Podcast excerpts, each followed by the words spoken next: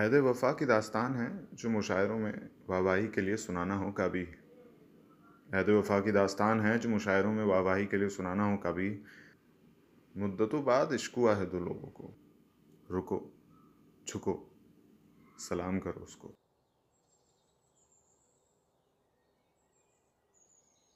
उसके शिकानों में बसे हैं खाब बहुत। कुछ टूटे हुए टुकड़े हैं काशियाने के। सब बेहिजाबाना ही आ गए सामने मेरे। उसकी आँखों के तीर है सब निशाने पे। मैंने माना कि उम्र का तगाजा है बहुत, मैंने माना कि वो आज भी गुजर गई। पर मेरी सोच के समंदर की बात हो अगर किसी और की वो थी, लेकिन अब मेरी हो गई। छुरी थी नाक पर, हट गई। चिंगारी थी सांसों में, जल गई। खामोश थे लोग जो अब भी हैं। पर पर क्या? बस, अब तुम हो मेरे पन्नों पे।